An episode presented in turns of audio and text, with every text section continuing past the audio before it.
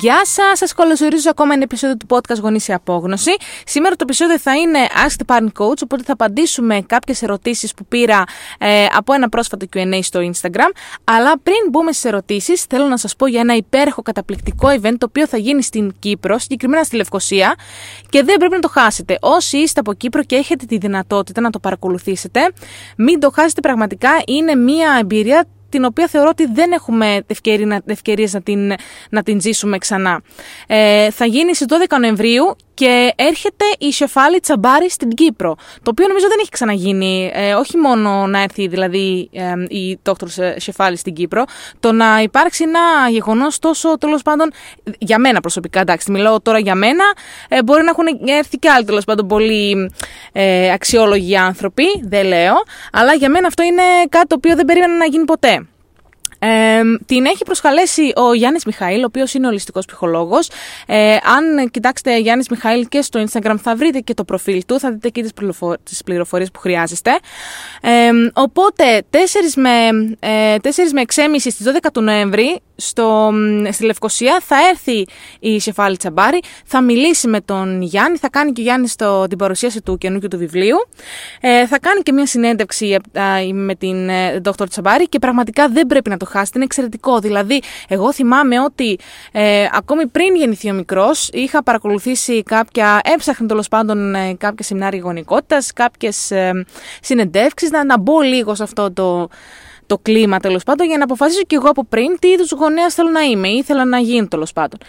Και βρήκα ένα, μια, μια συνέντευξή της στο Mind Valley ε, της Σεφάλη Τσαμπάρη, η οποία είχε φυσικά σαν θέμα το conscious parenting, την συνειδητοποιημένη γονικότητα. Και το παρακολούθησα, μου είχε αλλάξει εντελώς την κοσμοθεωρία, οπότε ε, από εκείνη τη στιγμή συνειδητοποίησα και αποφάσισα τι είδους γονέας ε, θέλω να είμαι. Αν την ψάξετε και στο Instagram ή στο Facebook ε, και στο YouTube, θα μπορείτε να βρείτε κάποιες ομιλίες της, κάποιες συνεντεύξεις. Αυτά που λέει είναι εξαιρετικά. Ε, και σας ε, συμβουλεύω να δείτε και αυτό που παρακολούθησα κι εγώ. Είναι στο Mind Valley η συνέντευξή της. Είναι εξαιρετική. Έχω διαβάσει τα βιβλία της. Ο τρόπος που προσεγγίζει τη γονικότητα, το πώς μεγαλώνουμε ένα παιδί, είναι πραγματικά φανταστικός. Οπότε, αν έχετε την δυνατότητα και την ευκαιρία να την παρακολουθήσετε από κοντά, ε, δεν μπορώ να σας το, να σας, τέλος πάντων, να σας το πουλήσω περισσότερο. Είναι πραγματικά κάτι το οποίο δεν πρέπει να χάσετε. Λοιπόν, και πάμε τώρα στα δικά μας. Ε, τώρα θα απαντήσουμε μερικές ερωτήσεις που, που είχα πάρει από το, από το προηγούμενο Q&A που κάνουμε μαζί. Ε, να πω ότι περισσότερες ε, ερωτήσεις είχαν να κάνουν με την προσαρμογή, το οποίο είναι αναμενόμενο, γιατί ακόμα βρίσκονται τα παιδιά ε, σε μια περίοδο ε, προσαρμογής, σε μια περίοδο που καλούνται δηλαδή λίγο να αλλάξουν τη ρουτίνα, να αλλάξουν την καθημερινότητά τους. Οπότε το περίμενα κιόλας ότι θα έχω ε, τις περισσότερες ερωτήσεις λόγω προσαρμογής. Πάμε να δούμε μερικές. Η μία ερώτηση που πήρα είναι ε, «Ο καλής σου μέρα, εμένα είναι δύο ετών το παιδί μου ε, και κλαίει πάρα πολύ, δεν θέλει ούτε καν ε, να δει το σταθμό, δηλαδή από το πρωί από ό,τι έχω καταλάβει με το μήνυμα ε, το παιδί έχει μία αντίδραση, μία άρνηση στο να πάει στο σταθμό και μετά κλαίει ε, όταν θα, τον αφήσει, θα το αφήσει και η μαμά. Αυτό παιδί είναι πάρα πολύ λογικό, είναι αναμενόμενο, δηλαδή ε, το, το περιμένουμε αυτό, περιμένουμε ένα παιδί το να μην θέλει τέλος πάντων να αποχωριστεί ή τη μαμά ή τον μπαμπά ε, όταν, ε, όταν πάει στο σταθμό. Το περιμένουμε αυτό, δεν είναι κάτι παράξενο, είναι κάτι πάρα πολύ φυσιολογικό. Ε, το σημαντικό εδώ είναι πώς προετοιμάζουμε το παιδί από πριν και πώς το χειριζόμαστε εμείς εκείνη τη στιγμή. Να πω ότι υπάρχουν παιδιά που η προσαρμογή στις πρώτες μέρες είναι πολύ όμορφη, πάρα πολύ εύκολη. Δηλαδή τα παιδιά μπαίνουν με χαρά στο σχολείο, βγαίνουν με χαρά από το σχολείο. Και γύρω στην δεύτερη εβδομάδα, εκεί λίγο που συνειδητοποιούν τα παιδιά τη μονιμότητα ε, αυτού του, αυτής της κατάστασης, ότι ξέρεις, δεν ήταν μία φορά πήγα να παίξω με τα παιδάκια και, τις, ε, και τα παιχνίδια που έχει μέσα. Ε, είναι κάτι το οποίο θα κάνουμε κάθε μέρα. Εκεί ε, εκεί αρχίζουν τα προβλήματα. Οπότε υπάρχουν ε, πολλοί τρόποι να διαχειριστεί ένα παιδί αυτή την αλλαγή. Είτε από την αρχή είναι, ε, δυσκολεύεται να γίνει αυτή η προσαρμογή, είτε στην αρχή είναι πάρα πολύ εύκολο και εμείς τέλος πάντων ενθουσιαζόμαστε. Τι καλά που προσαρμόστηκε το παιδί εύκολα. Και μετά ξαφνικά ε, συνειδητοποιεί το παιδί τη μονιμότητα. Οπότε εκεί αρχίζει μια αντίδραση. Μια αντίδραση, μια άρνηση στον, ε, στο να πηγαίνω στο σταθμό. Και αυτό συμβαίνει πολλές φορές από το πρωί. Δηλαδή με το που θα ξυπνήσει το παιδί να να λέει δεν θέλω να πάω, δεν θέλω να πάω. Εδώ είναι σημαντικό να θυμόμαστε ότι πρέπει να δώσουμε χρόνο. Πρέπει να δώσουμε χρόνο στο παιδί να προσαρμοστεί λίγο, πρέπει να δώσουμε χρόνο στο παιδί να συνηθίσει αυτή την ε, καινούρια καθημερινότητα και παράλληλα πρέπει και εμείς να το βοηθήσουμε να το διαχειριστεί. Πρώτα, για να το κάνουμε αυτό σωστά, πρέπει να διαχειριστούμε τα δικά μας συναισθήματα. Αν εγώ νιώθω τύψεις ότι θα, θα πάρω το παιδί στο σταθμό, αν ε, δηλαδή με βλέπει το παιδί ότι ανησυχώ, ότι δεν έχω εμπιστοσύνη σε αυτούς που τα αφήνω, ότι πιθανό να μην, να μην είμαι με σιγουριά ότι ξέρεις είναι ασφαλέ το παιδί μου, τότε αυτό το, θα το μεταδώσω στο παιδί και φυσικά δεν θα νιώθει ασφάλεια.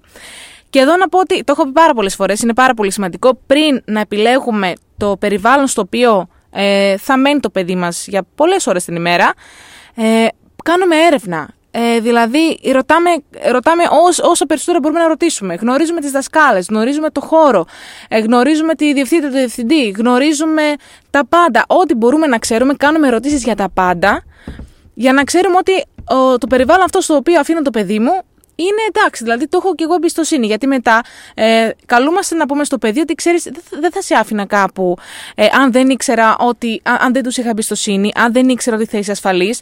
Ε, αν όμως δεν ξέρουμε πραγματικά αν θα είναι ασφαλές το παιδί, γιατί δεν έχω δει το χώρο, δεν έχω γνωρίσει τις δασκάλες, τότε πώς θα το μεταδώσω αυτό; Οπότε πρέπει να υπάρχει πολύ καλή επικοινωνία μεταξύ των γονέων ε, και των παιδαγωγών. Πάρα πολύ καλή επικοινωνία για να μπορέσουμε κιόλας, ε, αν γίνει κάτι με το παιδί, να μας ενημερώσουν, να, να τους δώσουμε κι εμείς όσες περισσότερες πληροφορίες μπορούμε σχετικά με το παιδί, ε, για να κάνουμε την προσαρμογή του λίγο πιο εύκολη.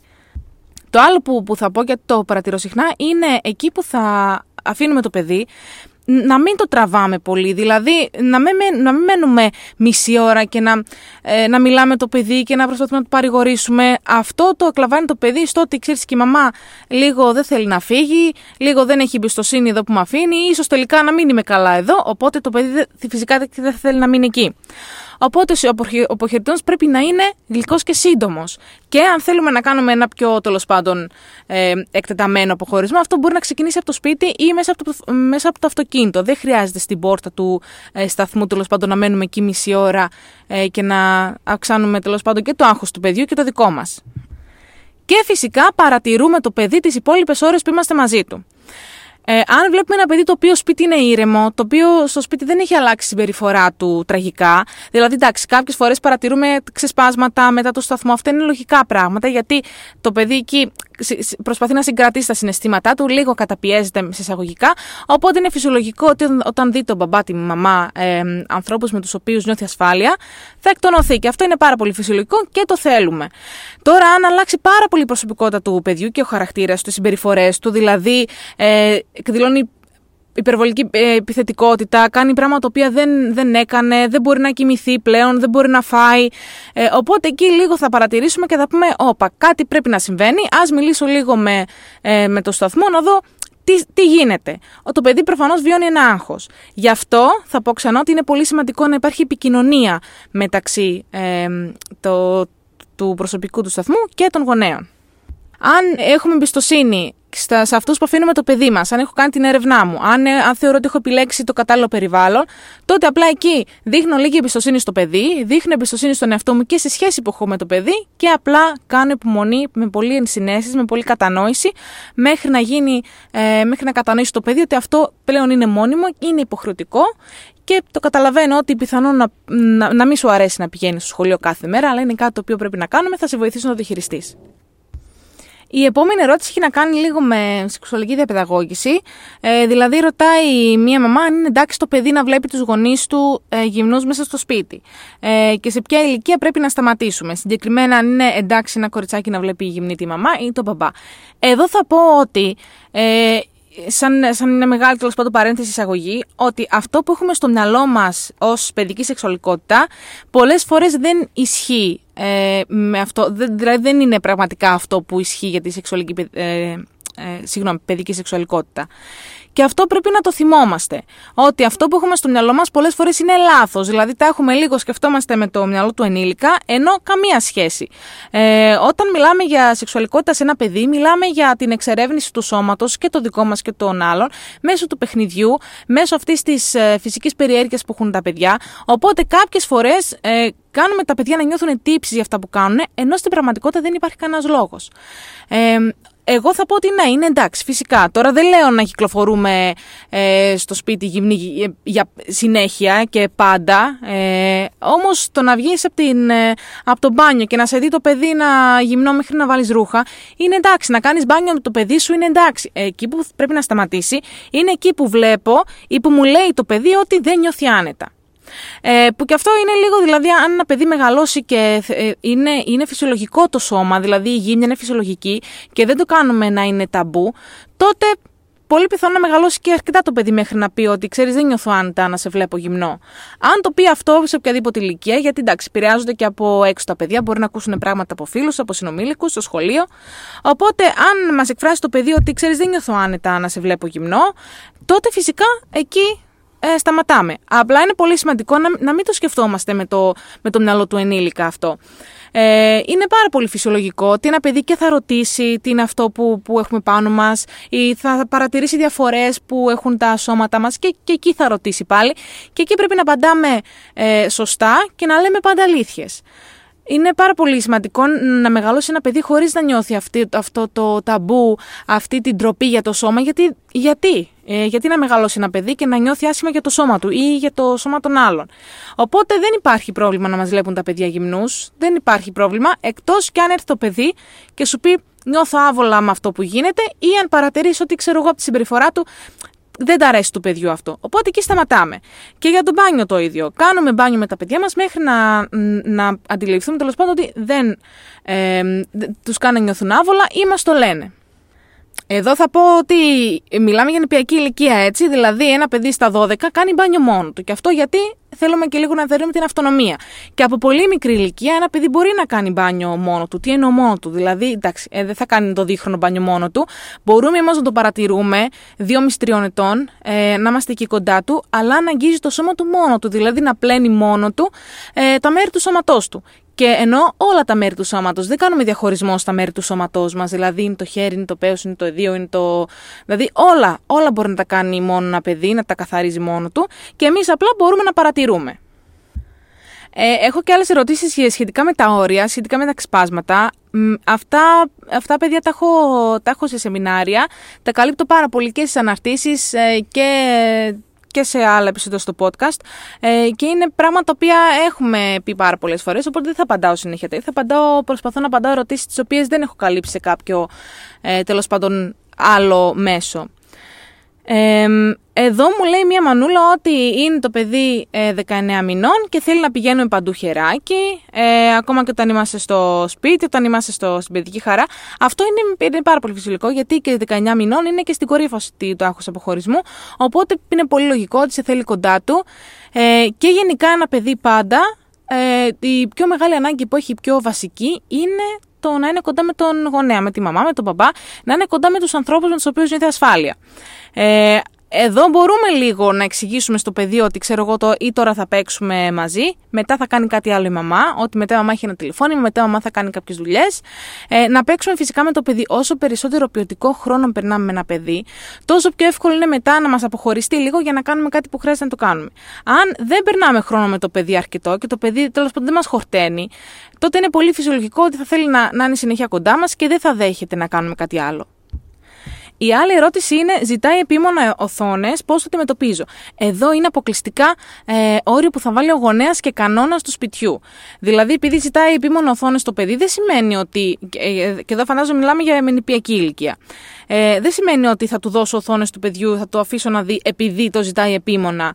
Ε, γενικά είναι πολύ σημαντικό να θυμόμαστε ότι κάποια πράγματα, κάποιο, κάποια όρια, κάποιους κανόνες που θα βάλουμε δεν θα αρέσουν στα παιδιά. Δηλαδή θα δυσαρεστήσουν. Είναι εντάξει. Είναι εντάξει να, να μην δεχτεί κάτι το παιδί, είναι εντάξει να στεναχωρηθεί για κάτι το οποίο έχουμε πει, είναι εντάξει να το πούμε όχι του παιδιού, εάν θεωρούμε ότι αυτό είναι λογικό τέλος πάντων. Ε, οπότε όσον αφορά το, τις οθόνες, εκεί βάζει όριο ο μπαμπάς και η μαμά. Ε, με βάση αυτά που ξέρουμε από τις έρευνες, δηλαδή δεν θα αφήσω ένα δίχρονο να βλέπει τρεις ώρες τηλεόραση, μία ώρα τηλεόραση την ημέρα. Θα βάλω και εκεί όρια. Ε, και ε, υπάρχει ανάρτηση και σε μένα γι' αυτό και έχει πάρα πολύ καλές αναρτήσεις και η Χριστίνα Παπαδοπούλου στο, στο Instagram της γενικά για οθόνες και, και τέτοια θέματα. Ε, οπότε θα βάλω όριο εκεί και εάν δυσαρεστώ στο παιδί, τότε είναι εντάξει. Αυτό που θα κάνω εγώ είναι να είμαι κοντά του, να το βοηθήσω λίγο να διαχειριστεί αυτή τη ματέωση. Ε, οπότε, αν, αν έχουμε συμφωνήσει ότι θα βλέπουμε τηλεόραση μισή ώρα κάθε Σάββατο, τότε αυτό είναι. Είναι ένας κανόνας, είναι ένα όριο.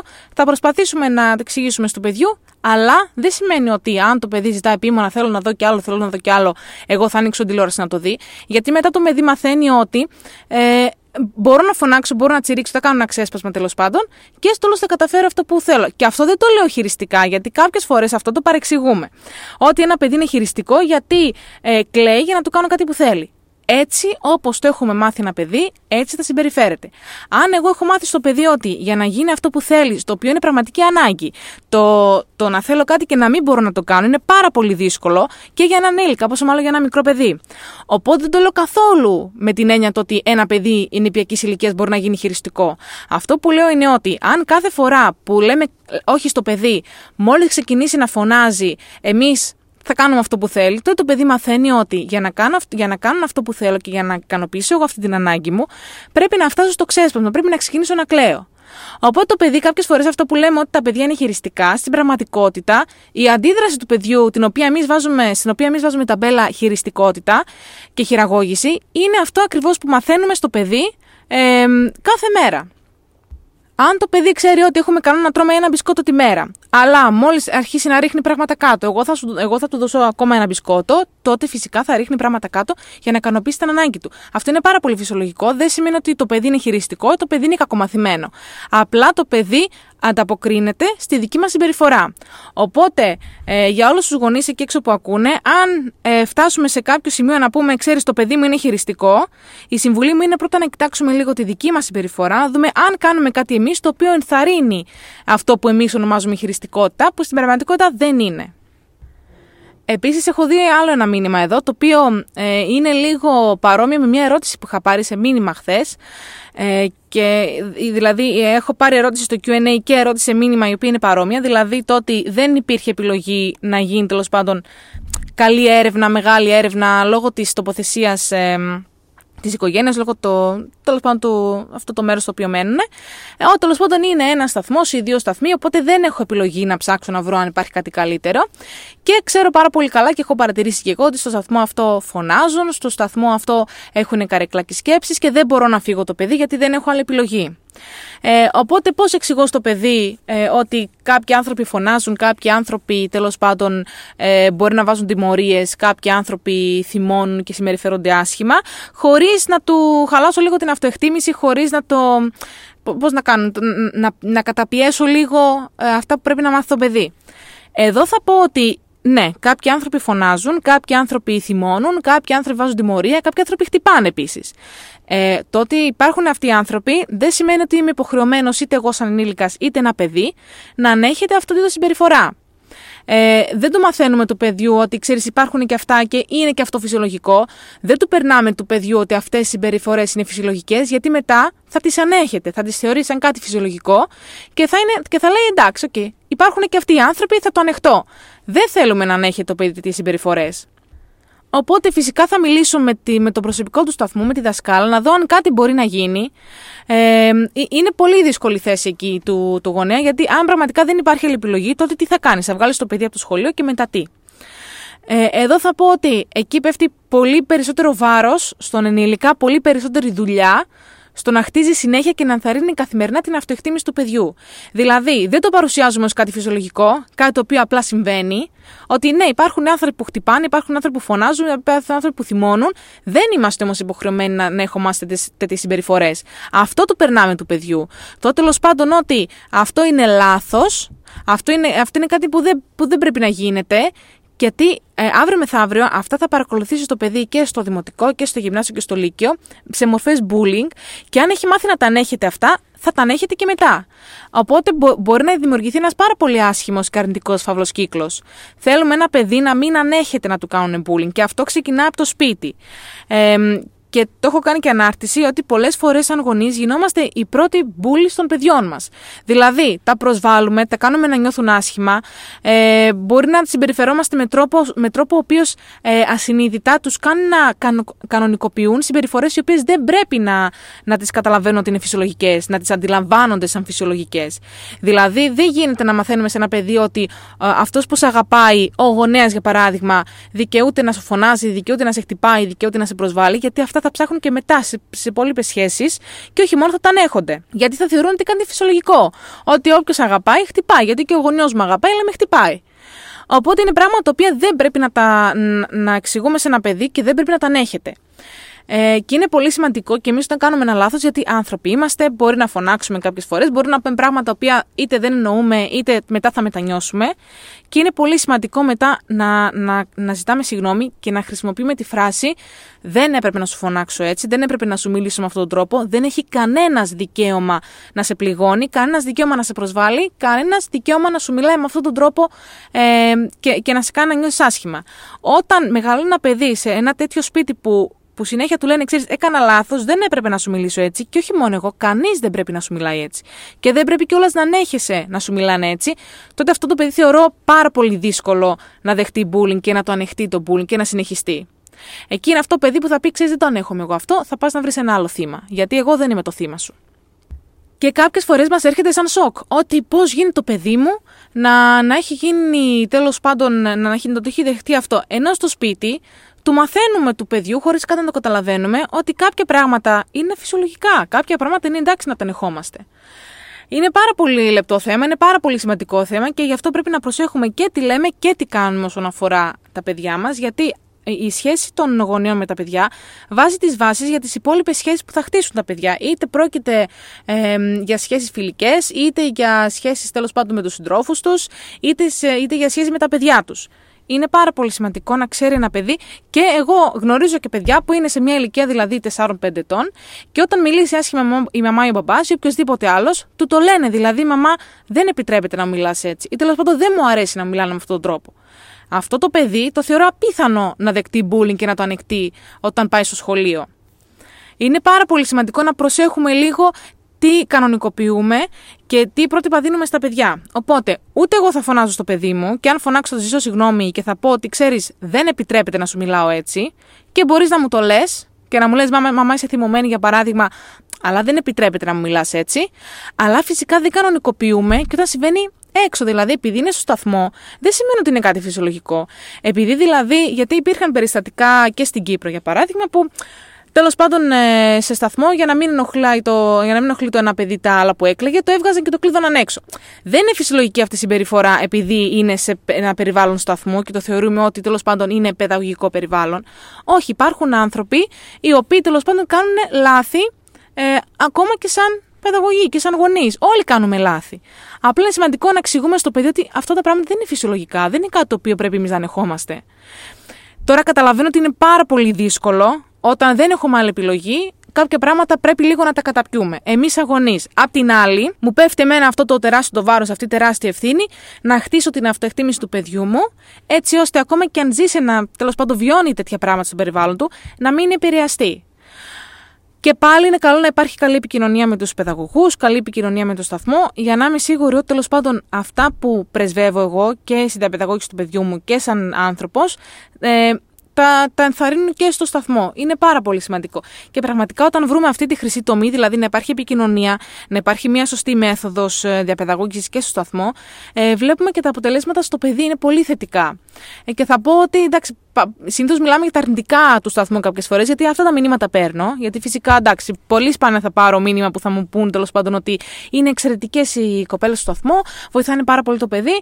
Ε, αυτά δεν τα λέμε όχι γιατί δεν συμβαίνουν, γιατί τα θεωρούμε λίγο δεδομένα. Είναι τα, τα άλλα που μας προβληματίζουν.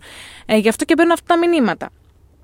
Ε, οπότε υπάρχουν και άνθρωποι οι οποίοι αγαπάνε τα παιδιά, αγαπάνε τη δουλειά τους και κάνουν τα πάντα για να μπορούν να βοηθήσουν τα παιδιά και τους γονείς τους.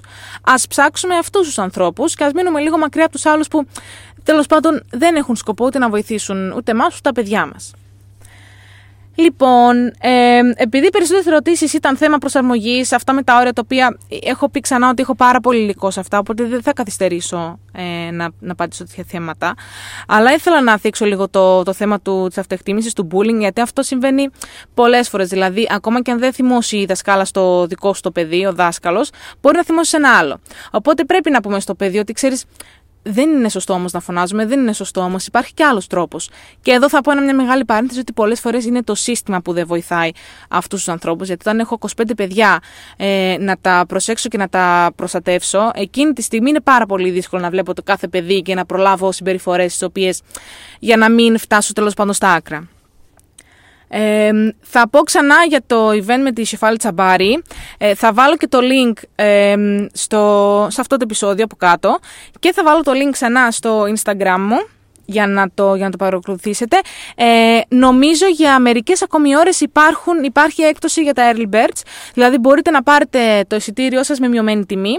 Και υπάρχουν νομίζω ε, τρί, τρία επίπεδα. Ε, δηλαδή είναι το πρώτο επίπεδο που παρακολουθάς μόνο τέλος πάντων την διάλεξη ε, του Γιάννη Μιχαήλ και της Σεφάλη Τσαμπάρη. Ε, και μετά υπάρχουν και άλλα δύο επίπεδα. Και το τελευταίο τέλος πάντων έχει και τέλος πάντων meet and greet ε, με την Σεφάλη Τσαμπάρη. Οπότε υπάρχει, υπάρχει δυνατότητα να την ε, δείτε και από από κοντά. Ε, για όσους θα παρακολουθήσουν το, την ομιλία της και θα παρακολουθήσουν τη συνέντευξη και αυτό το υπέροχο event στις 12 Νοεμβρίου στη Λευκοσία, θα τα πούμε εκεί, θα είμαι και εγώ εκεί και θα μιλήσουμε και από κοντά. Σας εύχομαι μια υπέροχη εβδομάδα και θα τα πούμε την επόμενη εβδομάδα με ένα καινούριο θέμα. Γεια σας!